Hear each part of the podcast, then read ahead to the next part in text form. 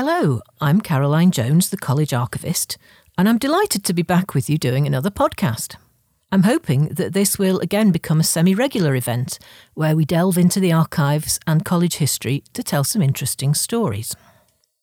Over the last few weeks, of course, all of us have been affected in some way by the death of Queen Elizabeth II, Britain's longest reigning monarch and the only one whom many of us can remember. But you may not be aware of her long connection with Wellington, so that's what we're going to be looking at today. Wellington College has always had a close connection with the royal family right from its foundation. In fact, the school was quite possibly the idea and very much the personal project of Albert, the Prince Consort, the husband of Queen Victoria. He was hugely involved in the beginning of college, its purpose, its building and design, its curriculum, choosing its first master, and much more. He was the college's first president, which in those days meant that he actually chaired the governor's meetings. And the college hierarchy was set up with, at the top of it, our visitor, to whom all the governors are answerable. And the first visitor was Queen Victoria. And since then, our visitor has always been the reigning monarch of the time. And our president has nearly always been another member of the royal family, although nowadays they don't have to chair the governor's meetings. So the Queen's father, King George VI, took on the role of visitor when he became king. He only visited the college once, but that was on a very important occasion, just 2 months after the college had been bombed in the autumn of 1940 during the Second World War, and the master had been killed. The king realised that this was a very traumatic and demoralising event for the college, and so he wanted to visit and show his support. And he brought with him his wife, the then Queen, and his two daughters, Princess Elizabeth and Princess Margaret. Princess Elizabeth, of course, grew up to be the Queen, so that means that her first visit to Wellington was, in fact, in 1940, when she was just 14 years old. And one of my favourite things in our archives is the visitors' book from that time, and in it the page where the royal party signed their names on that visit, including the small, neat signatures of Princess Elizabeth and her sister Margaret, who was just 10. We also have photographs of the visit, which show the princesses walking behind their parents as they toured the buildings. They went to a chapel service and then to the dining hall, the Combermere, the Air Raid headquarters, which were in the basement of the science block, and the Stanley Air Raid shelter. We know that this visit made an impression on the Queen because she mentioned it in her speech on her later visit, and also on one of her later visits when someone mentioned the number of times she'd visited the college, she corrected them and said, no, one more, don't forget that visit in 1940. So after she became Queen, Her Majesty's first visit to us was in 1959 for the college's centenary celebrations, celebrating 100 years since we opened. There were a lot of special events that year, but the highest point of all has to be the royal visit, which took place on May the 8th, 1959. The Queen, along with her husband, the Duke of Edinburgh, arrived in the morning and inspected the Guard of Honour, which the CCF had put on for her. Then, in Front Quad, she unveiled the two memorial stones on either side of the entrance to Great School, which you can still see today. One of these records the opening of the school by Queen Victoria in 1859 and the visit by King Edward VII for the 50th anniversary in 1909, and the other records Her Majesty's visit on that day, 1959. So after sherry in Great School, the Queen and Prince Philip went over to the dining hall, where they met the head of school and the prefects, and then had lunch. And in the afternoon, the royal party made quite an extensive tour of the school. They went to the library and the chapel. They saw the special centenary opera or musical being rehearsed, and they visited a house or dormitory, as most of them were known then. The one chosen was the Beresford, which in those days was in the main building overlooking Back Quad, where part of the Blücher is now. And they went into the room of a boy called Christopher Myers, who has never forgotten that occasion. I've spoken to him about it. After that, they toured the science buildings and met some of the long-serving members of college staff. Then they drove slowly along the kilometre, seeing athletics on Rockies and students practising a gymnastic display for speech day. And they visited Grubby's, where the Duke of Edinburgh tried to either buy or sell some sweets. The story varies on that one. And then the health centre, or sanatorium as it was known in those days, and eventually back to Great Gate, from which they left. So you can see it really was a full day's visit with a lot packed into it. And shortly afterwards, the college received a letter from the Queen's private secretary, which said, The Queen was particularly glad that she was able to visit Wellington in a comparatively informal way, which allowed her to meet and talk to a number of the staff and the boys, and to gather a first-hand impression of their work and games. For Her Majesty, this was certainly more interesting and agreeable than any formality that Wellington might have offered. She hopes that the school was of the same opinion. So we know that she really enjoyed her visit and appreciated the way that it was organised. Now, we have a wonderful archive film of this visit, which was produced at the time. That is online, and we'll include a link to it on the Jukebox website so that you can watch it for yourself. The Queen's next visit was in 1974, when she opened the building named after her, Queen's Court. That was the most important new building at Wellington for 40 years. It was the culmination of several years of fundraising and then building.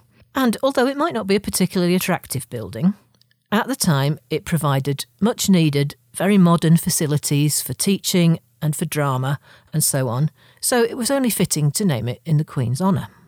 Like her previous visit, this one was on a beautiful sunny day, the 3rd of June.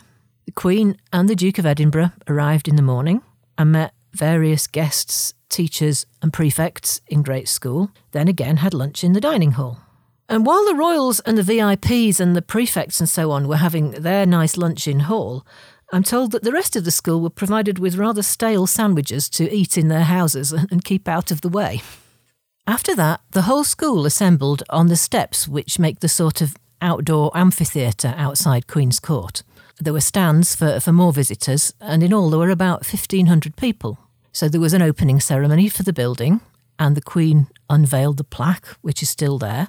She also presented the Queen's Medal to the head of school. Of course, that's normally presented on speech day, but it's something of a tradition that if the monarch visits at a date around then, he or she will present the medal in person. The Queen and the Duke then toured the new building, where a variety of exhibitions had been put on for them. That part of the day was supposed to take less than an hour, but in fact they took so much interest in everything that they saw, it lasted over an hour and a half. When they came out again, the school choir and orchestra performed a piece by Haydn called Achieved is the Glorious Work, so very appropriate for a new building, and that was the end of the day. Again, there's a film of that event, and we'll include the link on the website so you can have a look at it. That one doesn't have any sound, however. The 1959 film does have a soundtrack, narrated by the head of school. It was nearly 20 years before the Queen's next visit, which was in 1993 on April the 26th. This time, the Queen and the Duke were accompanied by the Duke and Duchess of Kent, the Duke of Kent being our president, of course. They attended a special service in chapel and then visited the Newsome Sports Hall, which had opened in 1990, so it was still comparatively new at that time. And they saw students doing various sports and chatted to some of the students and staff.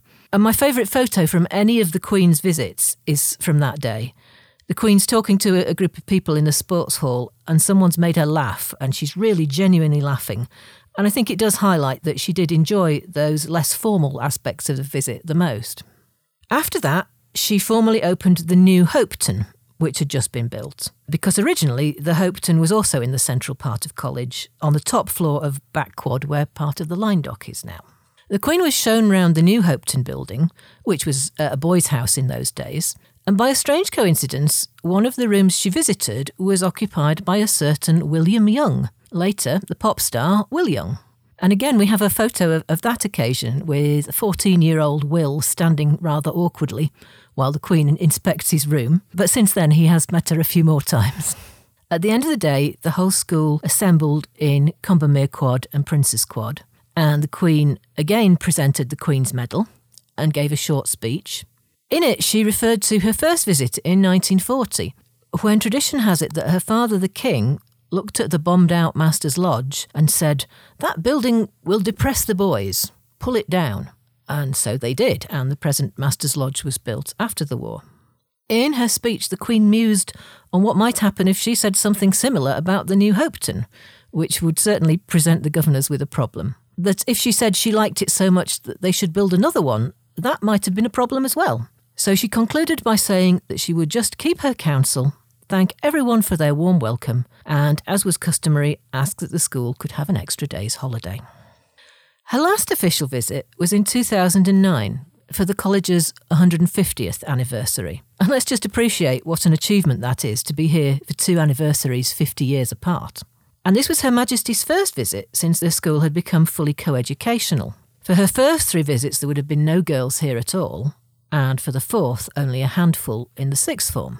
But I'm sure she noticed a real difference in 2009 because she was shown around by the head boy and head girl and was introduced to the first girl to be a CCF section leader at Wellington. And by all accounts, she was really pleased about that. There were also both girls and boys among the art students she met, and the drama group, who amused her with their rapid-fire performance in which they presented the entire history of Wellington College in 8 minutes. Although this was a shorter visit than previous occasions, the Queen this time opened the Modern Languages building, which had just been built, and, as before, finished with the school assembling in Combermere and Prince's Quad, and three cheers for Her Majesty.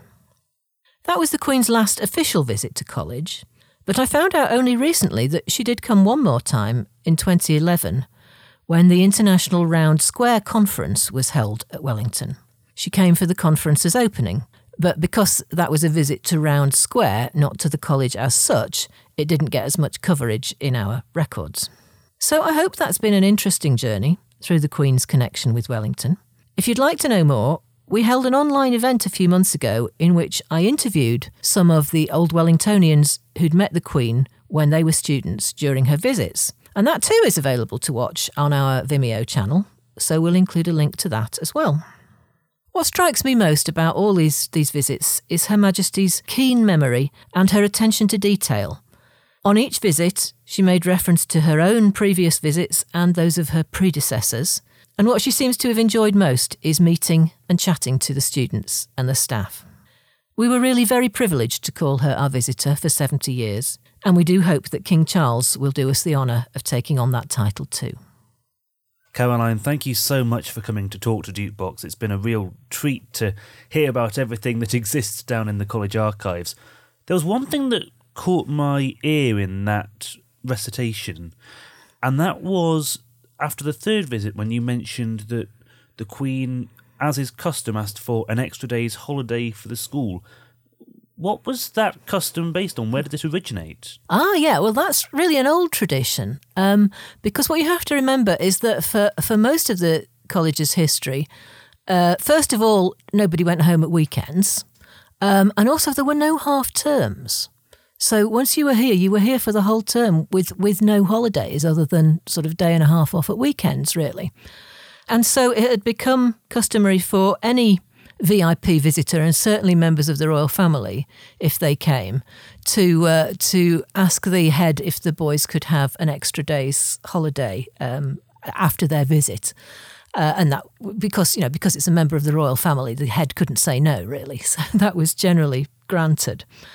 In fact, when at the visit in 1959, I read that the college got 4 days holiday after that. So in effect, they got a May half term when otherwise they wouldn't have had one. With the event of proper half-terms, the request went down again to just a day. But that's where the tradition came from. I'm sure it sweetened any royal visits for the students here. Wonderful. It's been a privilege to have you here again, Caroline. Thank you so much for all of your work. And like you said, we're really looking forward to hopefully making this a more regular thing this year. Yeah, I really love talking about aspects of the college's history and sharing that with people, and so I'll try to come back in a couple of months' time and talk about something else. Wonderful. Thanks for having me. We can't wait to hear what catches your attention next. Okay.